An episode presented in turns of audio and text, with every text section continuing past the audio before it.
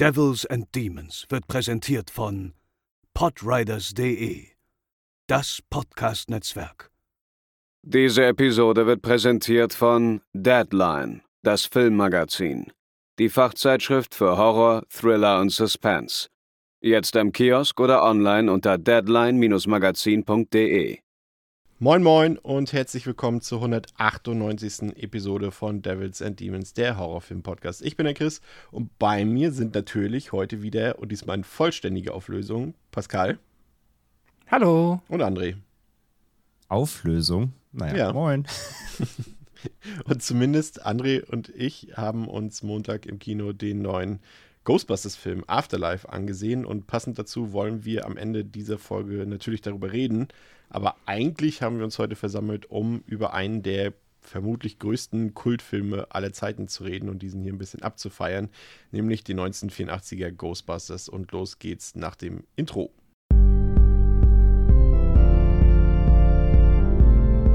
They're coming to get you, Barbara.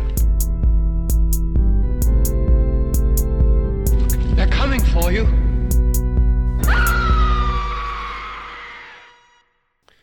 Ähm, ja, ich glaube, diesmal brauche ich dich in die Runde fragen, wer von euch den Film schon mal gesehen hat. André würde jetzt einen schlechten Witz machen und Pascal würde mich bestätigen. Ähm, aber dann eher die Frage, seid ihr richtige Fans von dieser Filmreihe oder von diesem ganzen Universum, sag ich mal? Da gehören natürlich auch noch diese Zeichentrickserie, die wir wahrscheinlich als Kinder alle gerne gesehen haben. Da gehören natürlich vielleicht auch noch Videospiele mhm. dazu und natürlich auch Hörspiele. Videospiele. Hörspiele auch? Hörspiel, Hörspiele habe ich vor allem gehört immer, ja. Die Ghostbusters-Hörspiele fand ich super. Waren das, waren das irgendwie, waren die eigens produziert oder waren das quasi Audiospuren von der Trickserie oder von. Mehr oder weniger. Ein bisschen anders geschnitten, aber es waren mehr oder weniger die Folgen ähm, aus, dem, aus, dem, aus, der TV-Serie als Audio, aber die Kassetten habe ich immer zum Einschlafen gehört damit. Krass. Hat, hat jemand von euch auch mal Extreme Ghostbusters gesehen? Das soll ja eigentlich auch ganz gut gewesen sein, oder war ich schon zu alt für dann, glaube ich. Ich habe da mal, also ich habe davon ein paar Folgen gesehen, aber nicht mehr so verfolgt, sonst wie früher halt. Ne? Okay, aber ansonsten bist du schon kleiner Fan es ist schwierig. Ich finde immer, wenn du sagst, du bist ein Fan, dann haben alle auch immer so Erwartungen. Also ich bin, ich Fan. Ich Ghostbusters-Fan. Ich glaube du feierst nicht, die Ghostbusters. Also, ich finde die Ghostbusters super und ich finde die unterhaltsam, aber ich glaube, ich bin kein Fan. Sonst hätte ich irgendwie auch so ein Ghostbusters Overall und keine Ahnung. Und also ich glaube, ich ich würde mich nicht als Fan bezeichnen, dafür ist es zu wenig, weil ich möchte auch nicht die Hardcore-Fans da irgendwie äh, beleidigen. Ähm, aber ich mag die Ghostbusters natürlich sehr gern. Das ist natürlich ein guter Punkt. Wir sind natürlich, äh, wir wissen, das ist so ein Thema, wir könnten jetzt auch über Star Wars reden oder über, über was hat denn noch so eine große Fan, Fangemeinde? Star Trek? Äh, ja. Also ja, ich, sag mal so, ich glaube, wir, wir, sind jetzt nicht die, die sich zu 100% auskennen mit, dieser, mit diesem ganzen Universum. Deswegen schon mal hier die Vorwarnung, wenn wir was Falsches sagen, ähm, irgendwas, dann ist es halt so. Äh, Pascal, wie sieht es bei dir aus? Bist du da drin im Stoff oder ist es eher nur so ein Film, den du gerne gesehen hast und das war es dann auch? Ja, ich bin da, glaube ich, so bei andere. Ich bin auch, also wenn ich überhaupt Fan bin, dann vielleicht von dem Film, den wir jetzt auch gleich mhm. zuerst besprechen ähm, und weniger vom Franchise. Ich habe den Cartoon aber auch immer gerne gesehen und bin auch sonst eigentlich, also ich konsumiere alles, was mir da irgendwie dann in die Quere kommt, durchaus ganz gerne. Aber jetzt halt, nee, ich bin nicht der Convention-Fan, der dann da in dem 1 zu 1 korrekten Cosplay irgendwie auftritt und zu Hause noch alle möglichen Maschinen nachgebaut hat oder so. Ich habe ja komische Definition von Fan. Also ich würde mich jetzt naja, auch als halt Halloween-Fan halt bezeichnen zum Beispiel und habe jetzt nicht die komplette ja. Messersammlung von Michael Myers in der Küche stehen. Nee, das stimmt. Aber nee, aber ich, ich glaube, ich bin einfach, ich mag die Filme oder ich mag den Film, den wir heute besprechen, den mag ich sehr, sehr. Und dann, ähm, ja, bin ich wahrscheinlich eher Fan davon. Nochmal, äh, eine ganz kleine Frage. Habt ihr da auch das äh, Phänomen gehabt, weil ich habe ganz lange in meiner Kindheit immer nur den zweiten gesehen und das Gefühl gehabt, der zweite lief irgendwie aber auch im TV zehnmal so oft wie der erste. Ja, auf jeden ja. Fall. Also ich bin, bin, also ich würde auch sagen, der Film meiner Kindheit ist der zweite Teil. Und auch da war ich dann, das war wieder so ein Film, wo ich überrascht war, dass der gar nicht so gut in der Rezeption oder in der öffentlichen Wahrnehmung ankam wie der erste. Aber so aus meiner Kindheit dachte ich auch immer, der zweite wäre der erste, bis ich dann später gemerkt habe, ach so, das ist der zweite, okay. André, du wolltest was sagen? Äh, nee, ich wollte es einfach nur bestätigen, ging mir genauso. Ich habe irgendwie viel mhm. öfter, also ich, ich finde auch immer, ähm, aber da kommen wir später dann auch drauf, sicherlich spätestens am, also im Fazit, äh, aber schon mal Teaser, so, ich finde auch Vigo, gerade aus dem zweiten, mit dem assoziiere ich immer mehr Ghostbusters als mit dem ersten Film, mit den Antagonisten dort. Und ich glaube, das geht vielen so, weil Vigo als Antagonist doch irgendwie prägnanter ist. Ich habe totale Albträume von dem gehabt. Voll, jeder. Oft. Hat mir auch irgendwer, hat irgendwer das auch auf die Ankündigung unserer Folge jetzt hier geschrieben, dass Vigo ihm Albträume bestellt hat. Ich dachte, jo. Deswegen haben wir den zweiten Teil heute auch nicht im, im Angebot hier zum Besprechen, weil es mir Kommt zu sehr Furcht einjagt. Ja. ja. Aber stimmt, da hast du vollkommen recht. Und das war ja auch der mit diesem, mit diesem rosanen Glibberschleim da überall, mhm. ne? Mhm. Und das, ja, ich glaube, der hat so ein bisschen, für Kinder ist der, glaube ich, äh, erinnerungswürdiger wenn man den in so einem, wirklich in so einem Alter, sag ich mal, zwischen vielleicht sieben und, und zehn oder so zum ersten Mal gesehen hat, mal im Fernsehen, ja. da, da bleibt er mehr hängen auf jeden Fall, weil er, glaube ich, einfach auch gruseliger ist. Also der erste hat auch durchaus, glaube ich, zumindest für Kinder einen gewissen Gruselreiz, aber der andere ist schon ein bisschen, hat mehr Albtraummaterial. Also zum Beispiel vom, vom Stay Puffed Man habe ich jetzt keine Albträume bekommen und würde ich auch keine Albträume bekommen, aber vor Vigo, wuh, auf jeden Fall. Ja, ähm, starten wir mal kurz mit dem üblichen Programm, nämlich den harten Fakten zum Film. Der Ghostbusters-Film von 1984 hat auf Letterboxd eine Durchschnittswertung von 3,8 von 5. Auf der IMDb 7,8 von 10 ist freigegeben ab 12 Jahren. Ihr könnt euch den problemlos kaufen, wo auch immer ihr wollt, ob digital oder auf DVD, Blu-ray. Äh, UHD mittlerweile auch. Äh, die Versionen sind eigentlich alle brauchbar. Ähm, ist auch so ein Film, der so ein bisschen ähm, ja, schon auf Blu-ray nicht so super gut aussah und auch die UHD ist nur, ist schon ein bisschen schärfer, hat doch so schön natürliches Filmkommen und so weiter, aber das ist jetzt kein Film, wo man bei der Bildqualität irgendwie sagt, oh, das ist jetzt kein Vorzeigematerial, also wenn ihr noch eine DVD oder eine Blu-ray habt, könnt ihr den auch problemlos da gucken. Der Film läuft 107 Minuten und der kam im Juni 1984 in die US-Kinos und zwar genauer gesagt zwei Wochen nachdem Indiana Jones and the Temple of Doom in die Kinos kam. Und auch noch gleichzeitig mit den Gremlins. Und da hatte man natürlich auch so ein bisschen Angst, weil bei Gremlins stand zwar klar, Joe Dante hat den gedreht, aber da stand natürlich auch noch der große Name Spielberg mit auf dem Plakat drauf. Und das war natürlich für viele auch immer noch so ein Bonus on top. Ähm, aber letztendlich haben die Ghostbusters das Rennen am Box Office gewonnen, vor allem weil das so ein Word-of-Mouth-Hit war.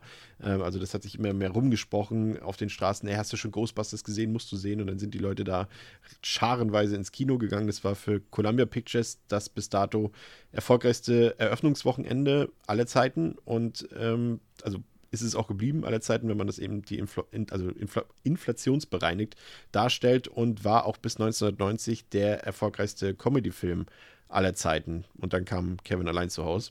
Ähm, obwohl er lustigerweise in demselben Jahr, also 1984, nicht der erfolgreichste Film war. Und da war die Statistik auch so ein bisschen weird, weil der erfolgreichste Film 1984 war Beverly Hills Cop.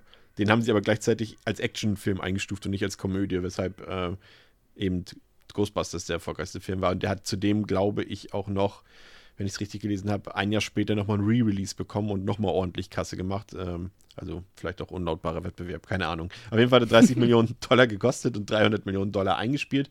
Regie geführt hat Ivan Reitman, der ist natürlich sehr Comedy-erfahren gewesen, hat Meatballs gedreht, Stripes gedreht, Twins, äh, Evolution, Kindergarten Cop äh, und eben Ghostbusters 1 und 2. Also der ist da komplett vom Fach und weiß, wie man eine gute Komödie schreibt und inszeniert. Und auch die Leute im Cast, das sind alles Leute, die sich teilweise eben auch schon vorher kannten durch, äh, durch diese Theatergruppe in Chicago, die nennt sich Second City. Und äh, das ist eine sehr bekannte Theatergruppe und da waren eben Leute bei, eben wie Bill Murray zum Beispiel und Dan Aykroyd und die waren dann natürlich auch später alle bei Saturday Night Live. Ich weiß jetzt nicht, guckt von euch jemand regelmäßig Saturday Night Live oder zumindest die Sachen nach irgendwie? Mhm. Ja, du Pascal, ne? Mhm. Also jetzt so aus der Zeit immer nur sporadisch, aber aktuell gucke ich eigentlich immer. Ja. Ja, größtenteils alles. Aber dann ist sie auf jeden Fall ja bekannt, dass das ein ziemlich großes Sprungbrett ist, auch eben nach Hollywood, mhm. Hollywood ins Filmbusiness. Und äh, so war es dann eben auch bei den Leuten hier. Ähm, Dan Aykroyd schrieb damals äh, so ein Drehbuch, äh, hatte das schon im Kopf. Er selber war, ist lustigerweise, ähm, sag ich mal, Anhänger des Übernatürlichen. Also er glaubt an diese Sachen. Und ich glaube, deshalb ist auch dieses Skript so gut geworden oder dieser ganze Film so gut geworden, weil da irgendwie so eine Art Realismus drinsteckt, auf den wir später noch zu sprechen kommen, der das Ganze irgendwie natürlich und glaubhaft wirken lässt. Und ich glaube, das ist halt eben so ziemlich auf Dan Aykroyd zurückzuführen. Aber er hat auch krasses Material, so mit Dimensionstoren, die wir ja im Film selber auch drin haben, aber quasi mit äh, Dimensionsreisen, interdimensionale Reisen und sowas eingebaut, was dann äh, jedes, jegliches Budget in Hollywood gesprengt hätte. Also das sind auch Sachen gewesen, da hatten dann zunächst wenige Studios Interesse überhaupt an dem Material, weil sie dachten, hm, das ist uns zu teuer, das ist so ein großes Risiko. Und Aykroyd hat dann irgendwann verstanden, okay, ich muss den Leuten erklären, das ist eine Komödie und der Comedy-Anteil steht im Vordergrund. Und dann sind dann auch so ein bisschen langsam alle so ein bisschen aufgesprungen. Ähm, ursprünglich wollte Dan Aykroyd das Skript auch für sich und für John Belushi, das war ja sein bester Freund damals, ähm, für sich und ihn schreiben, aber der starb ja bekanntermaßen dann an einer Überdosis mit Drogen.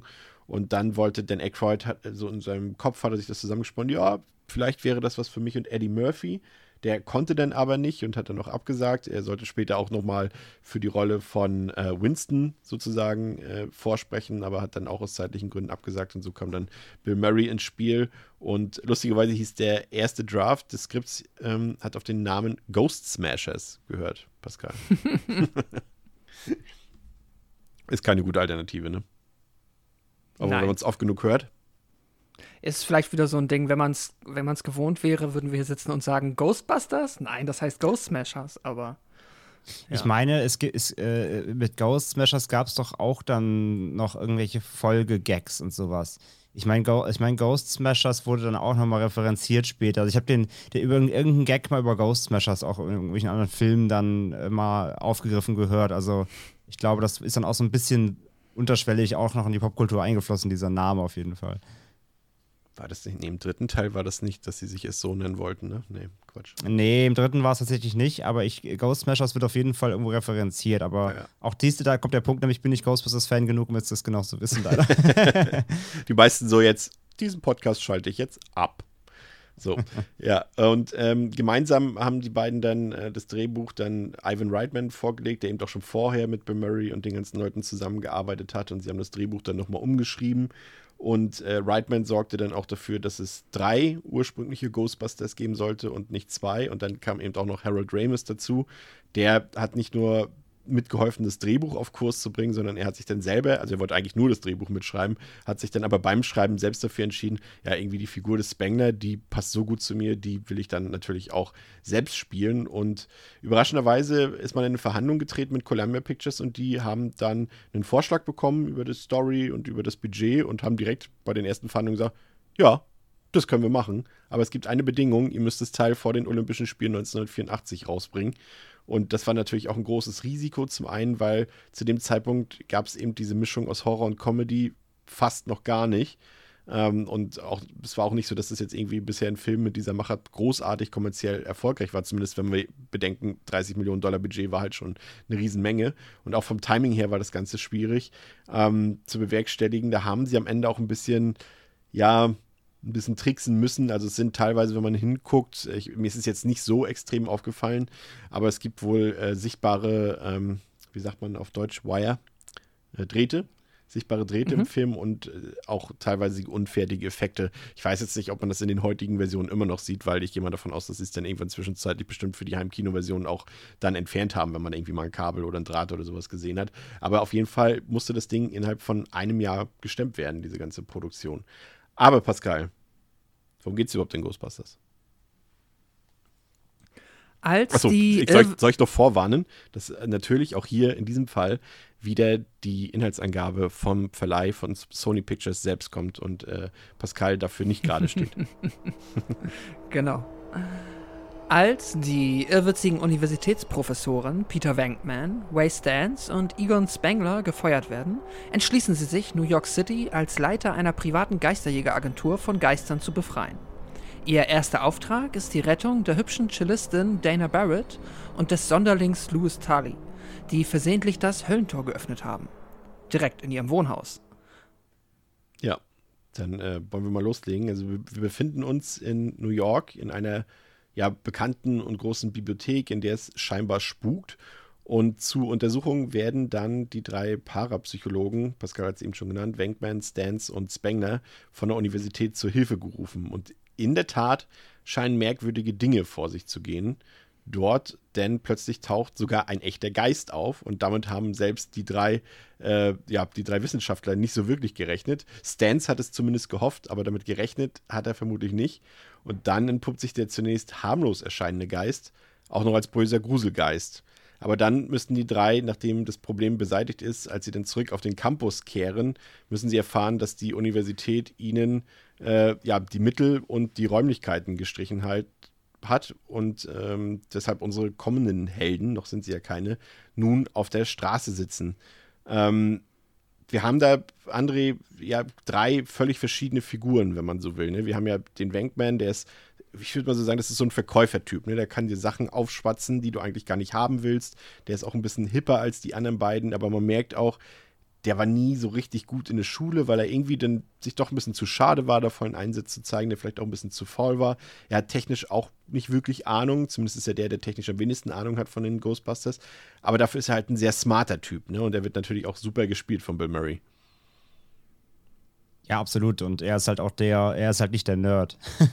ja. Zumindest nicht, nicht so auf die Weise wie die anderen beiden. Ähm, er, er, hat zwar auch einen Doktor, was er immer wieder gerne betont, aber so in was so richtig, weiß auch so richtig keiner. ähm, also ist, er ist eher so der, der Mauschel-Doktor, der ähm, sich lieber an seine Probandinnen in seinen äh, Test, äh, Test äh, ja, was macht ihr da eigentlich? In der Uni irgendwelche Tests? Studien in großen Anführungszeichen. Studien, genau, irgendwelche Studien macht, aber dabei lieber mit Frauen flirtet, als eigentlich wirklich der Wissenschaft nachzugehen. Wohingegen eben Ray und ähm, Egan ja eben wirklich deutlich eben wissenschaftlich interessiert sind und äh, forschen und tun und machen. Und er ist eher mehr Frauenheld als, äh, oder versucht es zumindest, Frauenheld zu sein als wirklich Wissenschaftler. Aber wie du schon sagst, dafür ist er eben der Sprücheklopfer.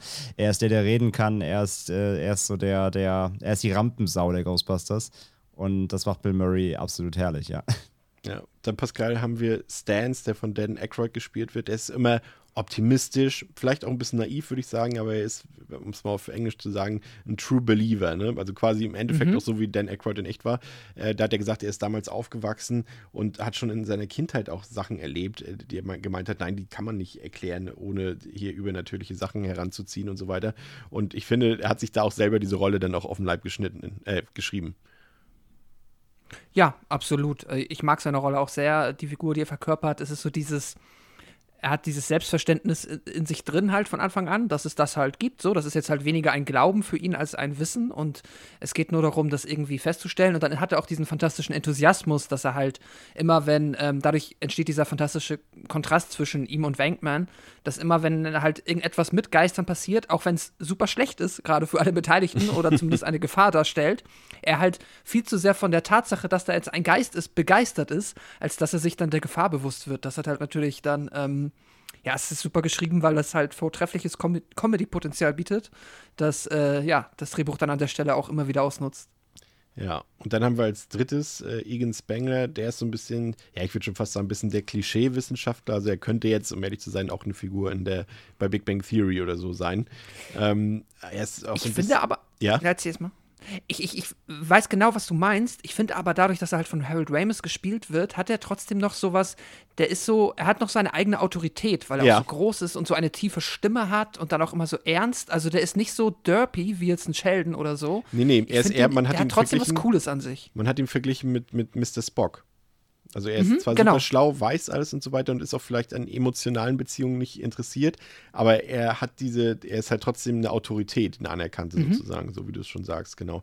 Aber man muss ja sagen, ähm, André, das ist wirklich hier mit Ramis, mit, ähm, mit Murray, mit Aykroyd und später ja auch noch mit, ähm, mit Ernie Hudson, äh, ja auch wirklich die perfekte Besetzung. Und man merkt, dass die zum großen Teil eben schon zusammengearbeitet haben, dass die privat sich kennen, privat befreundet waren. Man merkt, finde ich, und das ist für mich die eine der allergrößten Stärken des Films, dass die echt Bock auf diesen Film hatten, auf diese Story und man merkt ihnen diese Spielfreude auch an. Es ist ja auch vieles improvisiert und, und ich finde, das profitiert so extrem von den drei beziehungsweise vier Leuten, ne? Ja, ja, man merkt halt wirklich, dass die sich auch gut verstanden haben, finde ich. Also, dass da, da herrscht eine Chemie. Also so, eine, so ein Zusammenspiel, so gut die Lines auch sein mögen im Skript, aber ich finde, bei dem Film merkst du, dass die Spaß hatten. Also, dass die gut harmoniert haben, dass da, dass sie zumindest dynamisch sich austauschen konnten. Und äh, ja, wie gesagt, da sind solche, solche, solche geilen Lines drin und, und so viel, so viel Charme Ähm, das kannst du einfach nur aus einer Kombination aus einem Supercast, aber eben dann auch einem Cast, der weiß, wie er zusammen agiert, schaffen. Wie gesagt, ähm, ich, ich finde gerade der erste Ghostbusters, der profitiert so davon. Äh, das sind teilweise so, so also wie die Lines auch rübergebracht werden, das kann dir kein Skript liefern. Das muss halt dann ja. funktionieren ad hoc am Set. Und das tut es halt hier. Also ich finde, äh, diese Konstellation macht das schon, die macht, die macht mindestens die, die Hälfte, sag ich mal, des, des, des Erfolgs des Films aus. Ähm, da, da, kann der, da kann auch so gutes Skript stehen, aber die drei müssten so funktionieren und das tut es halt, finde ich. Ich fand es noch tatsächlich interessant, dass sie die äh, Bibliothek, dass sie gar nicht in New York ist, in der sie gedreht haben, sondern dass es die Los Angeles Central Library war. Und ähm, da finde ich, äh, kann man auch schon mal kurz auf den Punkt praktische Effekte eingehen, die tatsächlich, ich habe mir ein bisschen Making-of-Material angeguckt und noch so ein, naja, wie man sich so auf dem Podcast vorbereitet, so ein 300-seitiges Buch durchgelesen. Und ähm, da äh, sind mehr praktische Effekte tatsächlich im Film, als ich dachte. Auch so zum Beispiel hier eben in der Bibliothek, diese ganzen umherfliegenden Bücher und sowas alles. Da dachte ich schon, dass die da so ein bisschen nachgeholfen haben ähm, mit der modernen Technik von 1984, aber das haben sie alles mit, mit, auch mit eben mit Drähten und sowas alles dort aufgezogen und auch später, falls ihr euch erinnern könnt, als ähm, Dana auf ihrem Sessel dort sitzt und die Arme da so rausgeschossen kommen und so weiter, das haben sie echt alles noch mit praktischen Effekten gemacht und ähm, ja, braucht man an dieser Stelle nicht erwähnen, da sind wir ja eh große Fans von. Aber Pascal, wo das Ganze uns hinführt, ist natürlich auch eine klassische eine gern gesehene Underdog-Story. Ne? Also die werden hier auf die, auf die Straße geschickt dort, sind ja im Prinzip erstmal arbeitslos, bekommen kein Geld mehr, wissen nicht, wo sie weiter forschen sollen und äh, müssen jetzt irgendwie vorankommen. Dass, wir das, dass es ihnen gelingt, das ist ja schon klar bei so einem Film. Ähm, aber sowas sieht man ja auch gerne, ne? Gerade die Amerikaner ja auch. Ja, genau, auf jeden Fall. Ne? Dass du halt, du, ähm, die drei Figuren, die irgendwo schon so vergleichsweise in ihrem Feld ja für sich Erfolg haben, dann auf die Straße gesetzt werden und sich jetzt wieder hochkämpfen müssen und das dann halt auch wieder in diesem ähm, ja, einerseits hast du dann diese schöne Aufbausequenz, wie es halt nach und nach passiert, wie sie halt erstmal an Geld kommen müssen, was halt auch schon wieder witzig ist, wenn ähm, ja, sie halt äh, Ray dann davon überzeugen, halt irgendwie eine dritte Hypothek auf sein Haus ein, äh, einzunehmen und dann, ähm, ja, sich dann halt diese fantastische Feuerwehrstation vorknöpfen, obwohl die offensichtlich in, in keinster Weise den technischen und Sicherheitsmindeststandards genügt. Ähm, ja, das macht Spaß. Also das ist eine tolle Phase des Films, weil da halt auch wieder ganz viel der ähm, komödiantische Aspekt halt im Vordergrund steht und ähm, ja, das ist halt, finde ich, eher, was der Film immer am stärksten schafft auszuspielen. Ja. Ja, wie du schon äh, gesagt hast, also nun müssen Wankman, Stans und Spengler mit ihren Forschungen und mit ihren Ideen in die freie Wirtschaft gehen. Und das ist natürlich mit so einem Projekt überhaupt kein leichtes Unterfangen. Und als Räumlichkeit mieten sich die drei dann zunächst in eine ehemalige Feuerwehrstation ein, die ja auch heutzutage absolut äh, legendär und Kultstatus äh, erlangt hat. Und vor allem Stans ist auch total begeistert von, aber auch die anderen willigen ein. Und dann bekommen sie mit Janine auch sehr zügig sogar eine echte Sekretärin äh, mit an Bord, äh, die auch so ein bisschen, ja, sie steht ja so ein bisschen auf Spengler oder auch ein bisschen mehr. Und äh, das ist dann auch so ein bisschen seine Art, ja, das ist, glaube ich, das Pascal, was ich so ein bisschen meinte, was so in Richtung Big Bang Theory geht, dass er dann, äh, sie fragt ihn ja, glaube ich, was hast du für Hobbys oder sowas, oder keine mhm. Ahnung, oder für Interessen. Er macht so, ich sammle Sporen, Grünspann und Schimmelpilze. So, das ist, also ist natürlich super witzig und war damals jetzt auch noch nicht so in dieser Klischeehaftigkeit, glaube ich, befangen, aber ähm, ja, äh, währenddessen beginnt es auch bei der Chillistin Dana zu spucken. Äh, zu spucken. naja, also je nachdem, ne? Eigentlich schon. Ja, nein. So wie die Geister rumschleimen. Im, im Prinzip schon, ja. Im Prinzip schon. Nein, es beginnt natürlich äh, zu spuken. Und ähm, so bekommen die neu ins Leben gerufenen Ghostbusters direkt auch mal ihre erste Kundin. Und besonders Peter Wenkman scheint, aber nicht nur aus beruflichen Gründen, sofort interessiert zu sein. Zwinker, zwinker. Auf jeden Fall geht äh, Wenkman mit in Danas Wohnung, um sich den angeblichen Spuk mal anzusehen.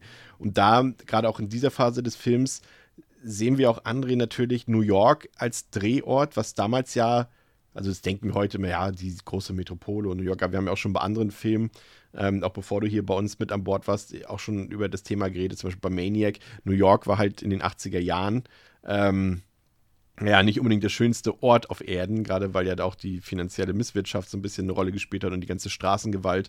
Also es war schon in vielen Stadtteilen ganz schön runtergekommen. Ja, absolut. Ähm, wobei ich finde tatsächlich, dass Ghostbusters jetzt nicht so räudig ist. Also ich finde, also der Film ist schon sehr grau, wenn er draußen spielt. Also die Stadt ist schon sehr wirkt fast ein bisschen trist in ihrer Größe.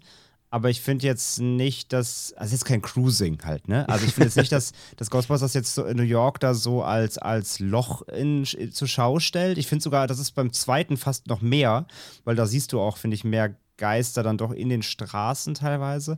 Mm, aber ja, ich, generell hast du natürlich recht. Also der, der Film ist relativ grau in grau so. Es ist schon so graues Beton-Großstadtbild, das sich da abgibt. Ähm, ähm, ach so, und äh, was ich noch sagen wollte, eine meiner, meiner Favoriten-Szenen so in dem Part jetzt ist, äh, wo sie zum ersten Mal die Feuerwache betreten und dann will Wankman halt so ein bisschen, beziehungsweise Wankman und, ähm, und Egon wollen so ein bisschen, ja, so ein bisschen handeln, ne? Und sagen so, mhm. ja, es ist schon alles ein bisschen runtergewirtschaftet hier und so, ja, das müsste ja auch gemacht werden und ähm, versuchen das, das so ein bisschen schlecht zu reden, das Objekt, damit der Preis sinkt.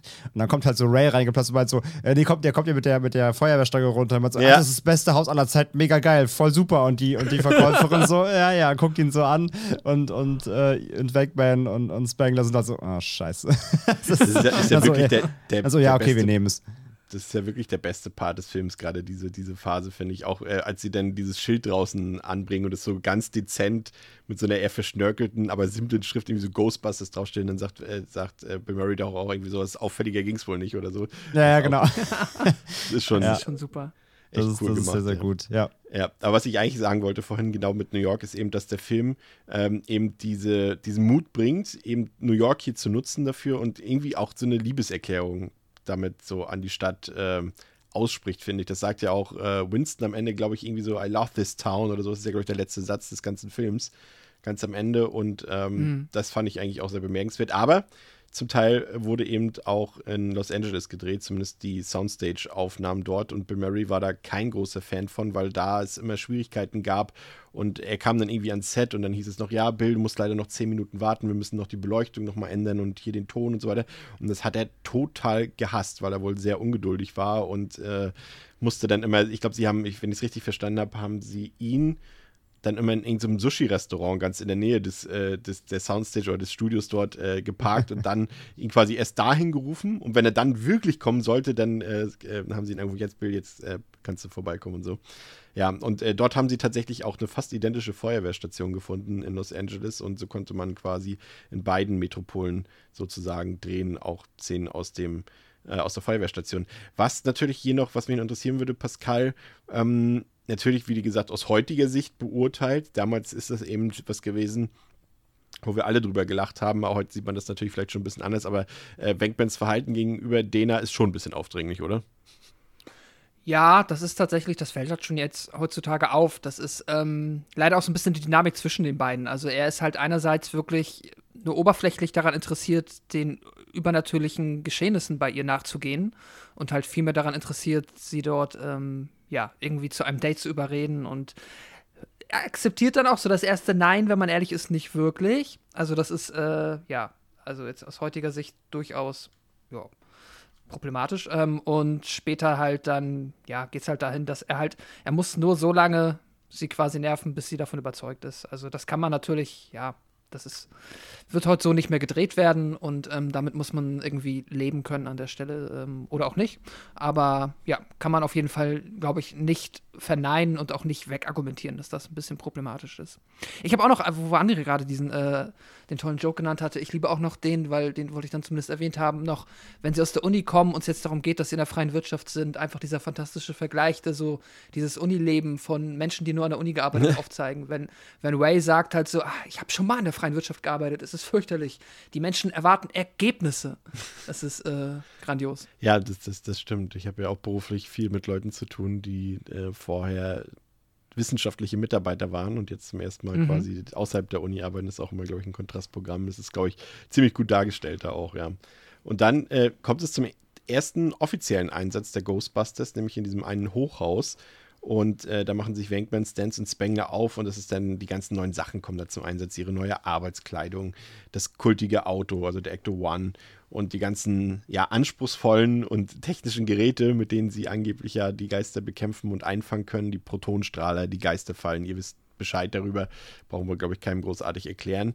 Und Schuld an dem Spuk im Hochhaus ist ein grüner, kleiner, sich schlecht benehmender Geist namens Slimer, der sich zunächst auch nicht einfangen lassen will. Und so geht dann auch mehr Einrichtungen in dem Gebäude kaputt, als der grüne Geist Schleim verteilen kann. Und letztlich gelingt es dann den Ghostbusters, aber doch noch das Problem zu beseitigen. Und André, auch hier wieder eine Sache, die ja auch legendär geworden ist. Ne? Also wir haben ja diese ähm, Anzüge, diese Kostüme der Ghostbusters, die wurden ähm, geschaffen von der ja vor zehn Jahren, glaube ich, verstorbenen Kostümdesignerin Theone Aldrich und die auch mal einen Oscar gewonnen hat für The Great Gatsby 1974. Aber was sie da gemacht hat, ist natürlich auch perfekt. Ne? Diese Arbeitskleidung, die einfach auch dazu beiträgt, zu dieser Glaubwürdigkeit, ne? dass wir das einfach so, ohne zu hinterfragen. Ich finde es im Film, es gibt ganz wenige Filme auf der Welt, die es, glaube ich, schaffen, mir, die versuchen, mir irgendwelche übernatürlichen Sachen zu vermitteln, die ich aber dann einfach ohne Nachdenken hinnehme. Und Ghostbusters ist einer davon, weil er diese Welt so zeichnet, als wäre das eben, ja, das ist halt ein Beruf, Ghostbuster, ne? Und deswegen tragen die halt auch ihre Arbeitsklamotten, die halt so aussehen, als wären sie jetzt, äh, werden sie nicht Klempner oder Dachdecker Genau, oder wären sie Handwerker. sondern als wären sie Ghostbuster. Kennt man doch die Ja. Kostüme, ne? Das ist fantastisch. Ja, ja, genau. Diese, diese Hosenanzüge, die sie haben, also ist ja nur ein Blau mal, nur in Weiß, also in Ja. Beige. Äh, genau, das es, es wirkt halt, als wären sie so Handwerker, die halt gerufen werden, weil das WC verstopft ist, aber im WC sitzt halt ein Geist so. Also, Oder auch Kammerjäger Ja. halt, ne? Sagt er ja auch. oder einmal. stimmt, genau, ja, guter Punkt. Ja, richtig, so Kammerjäger. Diese Kakerlaken sind halt Geister, die das Essen fressen. So. Und ähm, genau, wie du sagst, Chris, dass er das so als selbstverständlich nimmt. Und es ist halt einfach, ne, die haben halt ein, die haben halt ein Dienstfahrzeug, die haben halt ein Büro, die haben, ähm, die haben Ausrüstung und halt, äh, so, genau, das ist halt alles aufgebaut, als ob das, als ob sie quasi bei Stepstone auch Ausschreibung machen können, wir suchen einen neuen Ghostbuster, so, ne? Und, äh, Ghostbuster Azubi kann sich bewerben. Ähm, das hat absolut. Dass das, das alles so verpackt ist und, und, und so zu einem Guss gemacht wird und das als, als authentisch verkauft wird und die werden halt auch, es ist ja auch nicht so, das kommt ja dann auch erst später.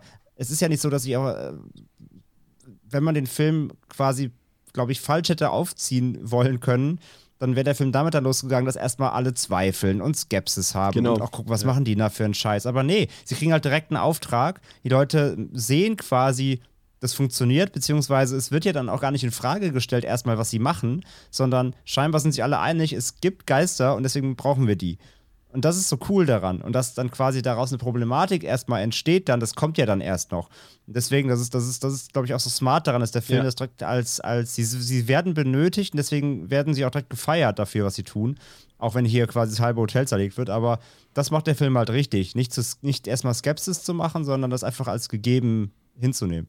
Genau, das macht, den, macht es dem Zuschauer halt auch so einfach, das eben zu akzeptieren. Es beginnt ja eben schon Ja. in der Szene am Anfang in der Bücherei so, da, okay, es spukt, okay, dann kommen da Parapsychologen, okay, who cares, zweifelt jetzt keiner dran, ist halt deren Job so oder deren Wissenschaftsgebiet und ähm, finde ich auch, das macht es macht's, macht's wirklich sehr authentisch und Pascal, da haben wir natürlich auch noch das weltberühmte Auto, das ich eben angesprochen habe, den Ecto One, der, glaube ich, auch in irgendeiner Form oder in irgendeiner Art und Weise auch fast bei jedem irgendwie im Kinderzimmer war oder, oder heute noch ist, sei es als Lego oder Playmobil oder, oder als hochwertige, äh, hochwertiges, ja, Auto, wie nennt man das? Äh, Modell. Modell? Genau. Ähm, auch so markant, ne? Ich habe mir mal das Auto angeguckt, das ist ein 59er Cadillac Miller Meteor und wie der eigentlich aussieht, so wenn er nicht weiß ist und wenn er nicht diese ganzen technischen Geräte so drauf hat und das ähm, No Ghost Logo auf der Seite, das äh, erkennt man kaum wieder. Es ist echt äh, auch wieder sehr kreativ, wie sie daraus quasi dann ähm, mit der ganzen Requisite und der Ausstattung da ein so mobiles Hauptquartier geschafft haben. Und das stand tatsächlich auch schon so in Dan Aykroyds ähm, Skriptentwurf drin, dass dieses Auto so in der Form existieren muss. Aber es ist auch legendär geworden, ne? Ja, ja, ist fantastisch. Die Designarbeit ähm, und auch dann allein die Idee ähm, ist grandios, weil du hättest das alles, das alles hätte so viel langweiliger und ähm, irrelevanter halt genauso auch hätte ja designt und oder geschrieben werden können. Ne? Also die Feuerwehrstation, die Kostüme, das Auto, das hätte alles auch nach 0815 aussehen können. Und es wurde geschafft, dass du aber halt wirklich da an jeder Stelle, ohne dass es zu sehr nach irgendwie abgefahrener Bullshit-Sci-Fi aussieht, sondern irgendwie noch genauso auf dieser, auf diesem Zwischengrad zwischen es, da drehen sich schon mal die Leute um, wenn sie das auf der Straße sehen, aber es passt auch irgendwie Ja. noch. Es ist alles noch normal genug. Genauso auf diesem Grad wurde das, finde ich, richtig perfekt auf diesen Film zugeschnitten und dadurch hast du jetzt halt so viele ja, Dinge, die ikonisch sind und das Auto, ja, ist hier, spielt ja, denke ich mal, in einer Liga mit ähm, Back to the Future. Jetzt fällt mir da natürlich der Typ des, äh, des Autos nicht ein, aber ja, ihr wisst, was ich meine. DeLorean? DeLorean, ja, danke. Dieses Wort ist mir entfallen. Ja, ähm, total. Und, und es ist auch eben so, und ich finde, das, das ist auch so eine, so eine Detailarbeit, so eine Detailverliebtheit, die da auch zur Geltung kommt, die man sonst, ich, ich, ich muss immer, wenn ich an sowas denke, muss ich immer an Star Wars denken, also an die äh, erste Trilogie ähm, dass du diese ganzen Gegenstände, diese Ausrüstungsgegenstände, diese Klamotten, die sehen halt auch alle benutzt aus. Ne? Die sehen so aus wie Industriegegenstände und Homemade aber gleichzeitig. Ne? Also du siehst bei der Ausrüstung der Ghostbusters, okay, das haben sie selber gemacht, aber es sieht so aus, als könnte man es benutzen und es sieht auch so aus, als wurde es schon benutzt. Und ich finde, das, was du halt eben auch sonst bei Star Wars immer gab, was mich so fasziniert hat, das spielt zwar im Weltraum und es ist alles irgendwie gefühlt so Science Fiction und so weiter, aber trotzdem sieht alles so aus, als wären die Raumschiffe schon seit hunderten Jahren äh, dort im Einsatz gewesen. Da ist auch mal Dreck oder da sind mal Schramm dran und sowas alles. Und das hast du hier, finde ich, auch bei dieser Ausrüstung. Das sorgt alles eben dafür, dass das, obwohl der Film dir ja im Prinzip was Albernes erzählt, wirkt es nie albern und du schluckst es einfach als Zuschauer. Und äh, andere, irgendwie hat man sogar Bock da mitzumachen bei den Ghostbusters, ne? Ja, ich sag ja, ich habe mir sofort ja. bei Idealo äh, aus Stepstone Stellenausschreibung, wir suchen Ghostbusters Azubis, mach ich sofort. Ja, das Schlimme ist, das gibt's ja tatsächlich, aber leider bezahlt es keiner. Ja, genau. Ja, das stimmt leider. In der echten Welt werden, wird das nicht so einfach hingenommen, das stimmt. Ja. Ja, dann ist natürlich noch Slimer da, der äh, im ersten Teil jetzt ja noch gar nicht so omnipräsent ist, der hier nur einmal eingefangen wird, ähm, der ja auch eigentlich Onionhead tatsächlich heißt. Und äh, sie haben ihn dann auch tricktechnisch natürlich auch wunderbar gemacht. Da bin ich auch immer wieder erstaunt, dass der Film hat, hat ein paar Effekte, ganz wenige, an denen so ein bisschen ähm, der Zahn der Zeit genagt hat, aber so Sachen wie im Slimer, das sieht einfach super cool aus. Vor allem ja. auch, wenn dann auch die Practicals da wieder da drin sind. Sie haben ja auch mehrere lebensgroße Nachbildungen von ihm gemacht und das ist ja dann so eine bewegliche Puppe gewesen, wo sich auch so einzelne Sachen, zum Beispiel die, die Augenbrauen, die Augen und sowas alles durch Kabeln und Elektronik haben steuern lassen, so Animatronic-mäßig. Und das ist eben so, da merkst du halt einfach, alle Leute, auch wenn ich mich da wiederhole, aber es ist nun mal, man sieht es halt in jeder Sekunde des Films, alle Leute, andere haben Bock gehabt, ihr Bestes zu geben für diesen Film, ne? Ja, ja, absolut. Das, also das fängt ja, wie gesagt, beim Maincast an, aber eigentlich sind alle nice. Auch hier der, ähm, ach, der, der kommt ja noch, wie, wie heißt der? Der, dieser Prüfer, der noch kommt. Ähm, ach, mein Gott, ja. Ähm, wer spielt den denn nochmal? Ich habe gerade den, den Namen. Dickless. ja, genau. Ja. ähm, äh, auch, auch, auch, auch der ist egal, der kommt da gleich noch. Auf jeden Fall auch der ist super. Also jeder, jeder lehnt sich auch in seine Rolle so rein, finde ich, in dem Film. Also, aber ohne over zu acten. Also nur wenn es sein muss, zum Beispiel natürlich äh, vor allem Sigourney Weaver später, aber aus Gründen.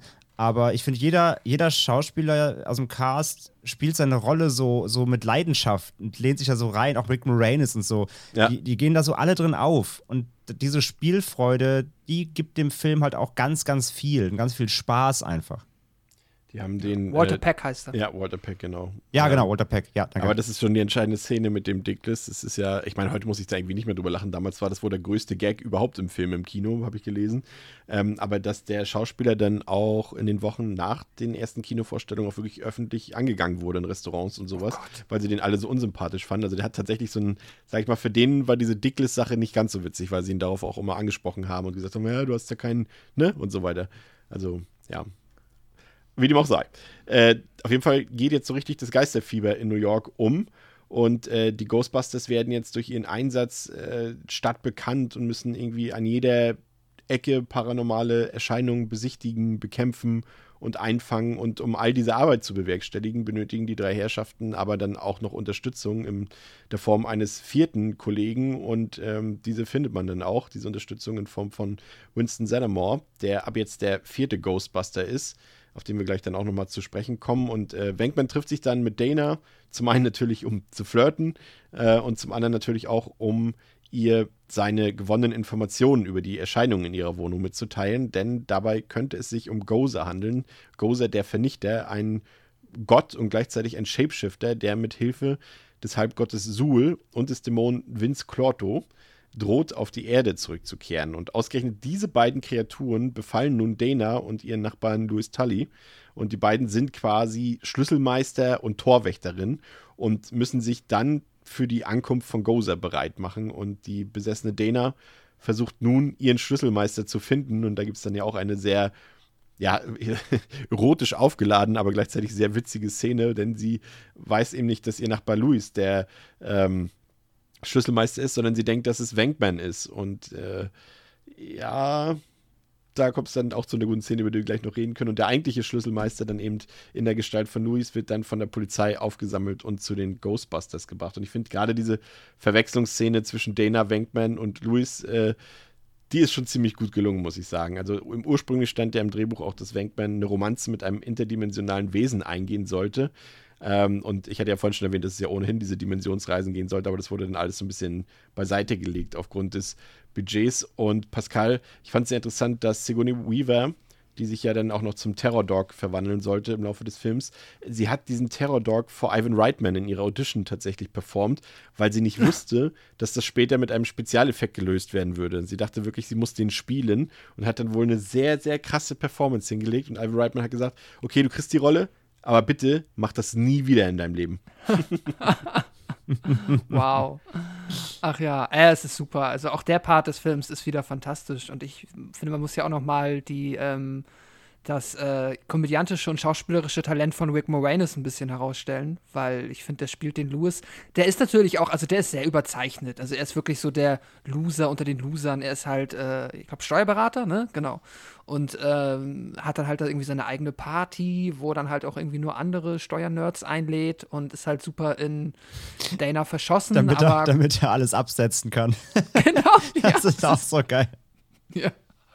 Das ist echt, er ist halt irgendwie schon super und ja, ich kann, ich glaube, manche Menschen finden ähm, ihn immer so ein bisschen drüber, auch die Rolle. Ich finde es halt super. Er ist halt wirklich so der, ja, er ist halt so der Loser. Aber dann wird er zum, ähm, zum Schlüsselmeister. Und ja. äh, das ist, und wenn er halt dann als Schlüsselmeister durch die Straßen New Yorks läuft und dann halt so in diesem Fantasy-Jargon mit den ja, normalen Menschen spricht und er dann mit dem Pferd dort diskutiert, so, keine Angst, wir werden sie bald, wir werden, wir werden alle frei sein.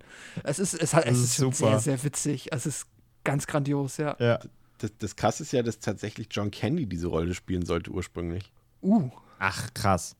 Also es hätte, glaube ich, auch gepasst auf eine ganz andere Art und Weise, glaube ich. Aber ja. mit Rick Moranis haben sie auf jeden Fall auch einen super Ersatz gefunden, finde ich auch. Ähm, große Klasse, wie er das hier spielt. Und dann haben wir ja eben Winston.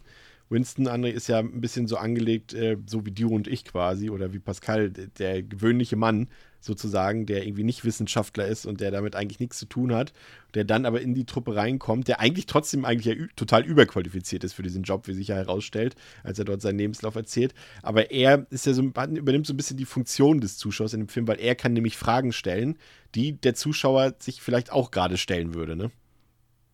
Ja, ja, absolut. Also er, er, das ist so der Anfang davon, von diesem Skeptikertum. Ähm, also er kommt da rein, er sagt erst halt, es ist alles Bullshit, aber ich brauche einen Job und habe irgendwie Bock und äh, aber er übernimmt erstmal so den Skeptiker-Part und vor allem auch dann so, er übernimmt dann so den wirklich den Handwerker-Part, der Bewerber-Part. Er kommt so rein, er, er braucht einfach einen Job, äh, wo muss ich unterschreiben, zeigt mir mal die Ausrüstung und dann geht es auch direkt los, ne? Ich glaube, dann kommt, da kommt die ja gerade wieder mit einer Falle auch frisch in der Hand und er wird dann so, ähm, quasi im, im Vorbeigehen, ja, sie sind eingestellt, komm so mit, ich zeig dir mal alles so. Und äh, hier ist ein Geist, das ist eine Falle, das ist hier unser Aufbewahrungslager, Punkt. Und er muss es halt erstmal so hinnehmen und ähm, ja, er, er denkt da gar nicht groß drüber nach. Er zieht sich halt die Sachen an, wie so ein Blaumann eben und, und macht halt los. Aber bis er dann bei dem ersten Einsatz selbst auch überhaupt mal auf was Übernatürliches trifft, dann realisiert er auch erst, dass das stimmt alles und dass es nicht einfach nur irgendein Humbug ist, den er da macht. Das ist halt auch super gut. Ja, ursprünglich sollte, hatte ich vorhin schon gesagt, ja Eddie Murphy auch diese Rolle spielen und als der dann eben abgesagt hat, wurde die Rolle umgeschrieben, weil ursprünglich sollte Winston halt von Anfang an dabei sein. Also sie sollten direkt hm. vier Ghostbuster sein und äh, dann hat man sich dann aber umentschieden, als man quasi die gedachte Starbesetzung nicht bekommen hat, dass dann äh, das vierte Mitglied erst später noch mit dazu kommt. In der Zwischenzeit macht Walter Peck, den wir eben schon angesprochen haben, von der Umweltbehörde mächtig Stress.